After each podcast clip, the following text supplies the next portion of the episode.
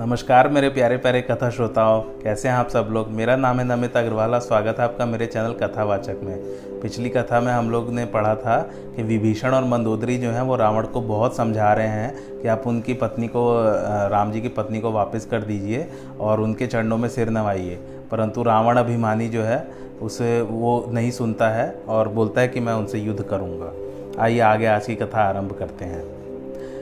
यह कह विभीषण अपने मंत्री को साथ ले आकाश मार्ग से चले और सबको सुनाकर यह कहते गए कि श्री राम जी का राक्षसों के मारने का संकल्प सत्य है। तेरी सभा काल के वश है, अब मुझे दोष न देना, क्योंकि अब मैं श्री राम जी की शरण में जा रहा हूँ। रावण ने जो ही विभीषण का त्याग किया, त्यों ही वह भागा ऐश्वर्यहीन हो गया। इधर विभीषण प्रसन्न मन से अनेक मनोरथों को मनोरथों को विचारते हुए श्री राम जी के पास चले। इस प्रकार प्रेमयुक्त विचार करते हुए विभीषण समुद्र के पार आए। इधर जब वानरों ने विभीषण को आते देखा तो समझा कि कोई शत्रु पक्ष का दूत आ रहा है। तब उसे रोककर सुग्रीव के पास आए और सारा समाचार उन्हें सुनाया। सुग्रीव ने जाकर श्री राम जी से कहा, हे श्री राम जी, रावण का भाई विभीषण आपसे मिलने आया है। तब प्रभु ने कहा, हे मित्र, सुनो, इस विषय में तुम्हारा क्या विचार है? तब सुग्रीव ने कहा, हे श्री रामचंद्र जी, निशाचरों की माया जानी नहीं जाती। पता नहीं है कामरूप किस धारण, किस कारण से आया है? यह मूर्ख हमारा भेद लेने के लिए आया है, अतः इसे बाँध लिया जाए, यही अच्छा है। श्री रामचंद्र जी ने कहा, हे मित्र, तुम्हारी नीति तो अच्छी है, किंतु मेरा यह प्रण है कि शरणागत को अभय करें। यदि रावण ने इसे भेद लेने को ही भेजा होगा तो भी कोई भय और कोई हानि नहीं है। हे मित्र, संसार में जितने राक्षस हैं, उन सबको ये लक्ष्मण एक घड़ी में मार सकते हैं, और यदि यह भयभीत होकर शरण में आ गया है तो मैं इसे प्राण के समान रखूँगा। अतः दोनों प्रकार से उसको मेरे पास लाओ, ऐसा हंसकर कृपा निधान श्री राम जी ने कहा। तब कृपालु श्री रामचंद्र की जय हो, ऐसा कहकर अंगोदर हनुमान चले। तब उसको सप्रेम आगे करके बंदर चले, जहाँ सुख के सागर श्री रामचंद्र जी विद्यमान थे। तब दूर से विभीषण ने नेत्रों को आनंद के देने वाले श्री राम लक्ष्मण दोनों भाइयों को देखा। फिर शोभा के धाम श्री राम जी को एक टक देखकर पाव रोककर खड़ा हो गया।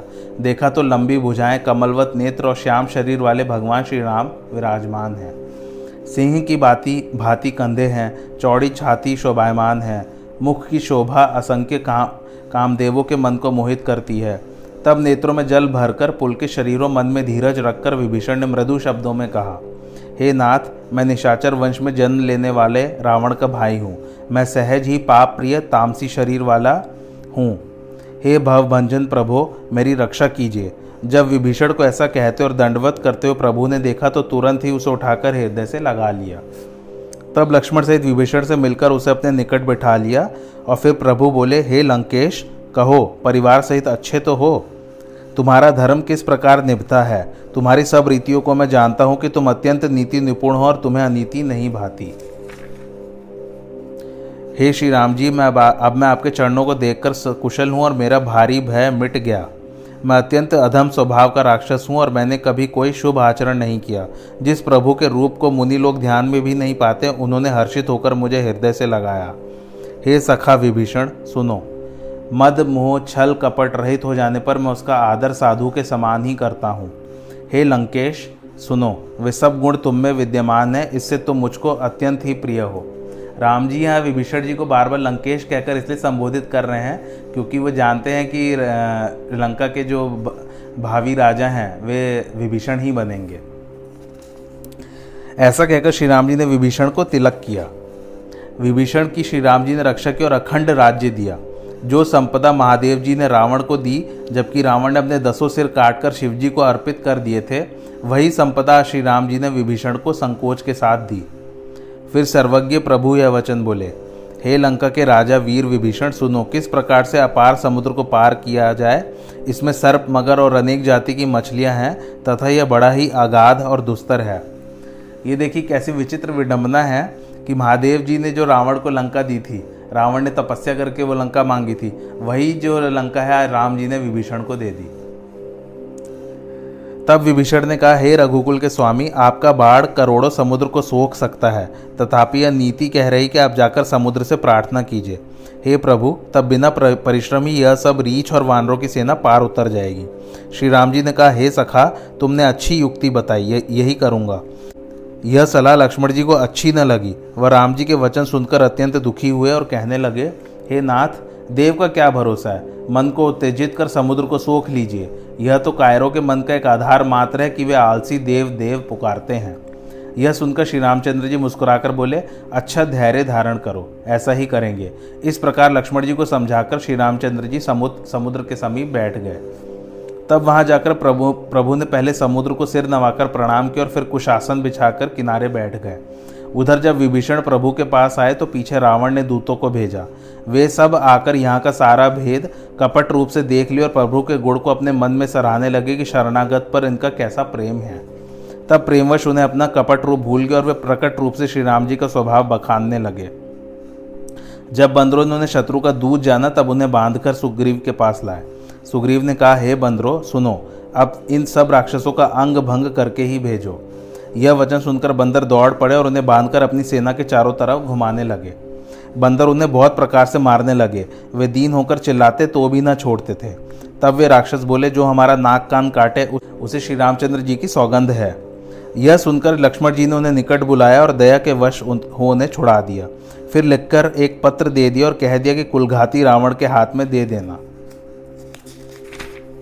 और उस मूर्ख रावण से मेरा ये उदार संदेश कह देना कि सीता को देकर मिलो। नहीं तो तु, अब तुम्हारा काल आ गया है। तब वे तुरंत ही लंका में आए और रावण को सिर नवाया। तब रावण ने हंसकर यह बात पूछी कहो शुक कुशल तो है ना? फिर विभीषण की कुशल कही। लंका का राज्य उस मूर्ख ने त्याग दिया? फिर भालू और बंदरों की सेना का हाल कहा। उनसे भेंट हुई कि नहीं? अथवा मेरा सुयश सुनकर लौट आए लौट गए।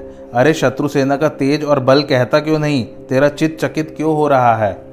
दूत ने कहा, हे नाथ, जब आपका छोटा भाई गया, तब जाते ही श्री रामचंद्र जी ने उसका तिलक किया और मुझे आप रावण का दूध सुनकर सब बांधकर अनेक प्रकार से दुख देने लगे। जब नाक कान काटने लगे, तब श्री रामचंद्र जी की शपथ देने पर मुझे छोड़ा। हे नाथ, जो आपने बंदरों की सेना पूछी तो वह सौ करोड़ मुख से भी बखानी नहीं जाती। रीछ, बंदर अनेक प्रकार के विशाल रूप धरने वाले, भय देने वाले हैं। जिसने लंका जलाई और तेरे पुत्र को मारा, उसका बल सब बंदरों से थोड़ा है। और भी बड़े बड़े नामी योद्धा हैं, जिनके अनेक नाम रूप है और अनेक हाथियों का बल तथा तेज है। उनके नाम द्वित मयंद, नील, नल, अंगद, गद, विकटास्य, दधिमुख, केहरी, निषठ, शठ और जामवंत है। ये सब बल की राशि हैं। ये सभी बंदर सुग्रीव के ही समान हैं तथा इनके समान और जो करोड़े हैं, उनकी गिनती कौन करे? हे रावण, मैंने सुना है कि अठारह पद्म बंदरों की सेना है। हे नाथ, सेना में ऐसा कोई भी बंदर नहीं कि जो तुम्हें लड़ाई में न जीत सके। वे सब बंदर कहते हैं कि रावण को मर्दन कर धूल में मिला देंगे। वे गरजते और चिल्लाते हैं। श्री राम जी के तेज बल और बुद्धि को सैकड़ों शेषनाग भी वर्णन नहीं कर सकते। उनका एक ही बार सैकड़ों समुद्र को सोख सकता है, परंतु नीति निपुण ने तुम्हारे भाई से नीति पूछी है। उसकी बात को सुनकर श्री राम जी मन में कृपा धारण कर समुद्र से रास्ता मांगते हैं। उसकी बात सुनकर रावण हंसा कि जो ऐसी मति है, तभी तो बंदर और भालू सहायता से हैं। स्वाभाविक भीरू विभीषण के परामर्श को मानकर भला जिसने समुद्र से लड़कपन किया, ऐसे मूड की तो प्रशंसा करता है। इतने से ही मैंने शत्रु के बल बुद्धि की था पा ली है। जिसका विभीषण जैसा डरपोक मंत्री है, उसे विजय की विभूति कहाँ लग सकती है? दुष्ट रावण की बात सुन दूत को बड़ा क्रोध बढ़ा।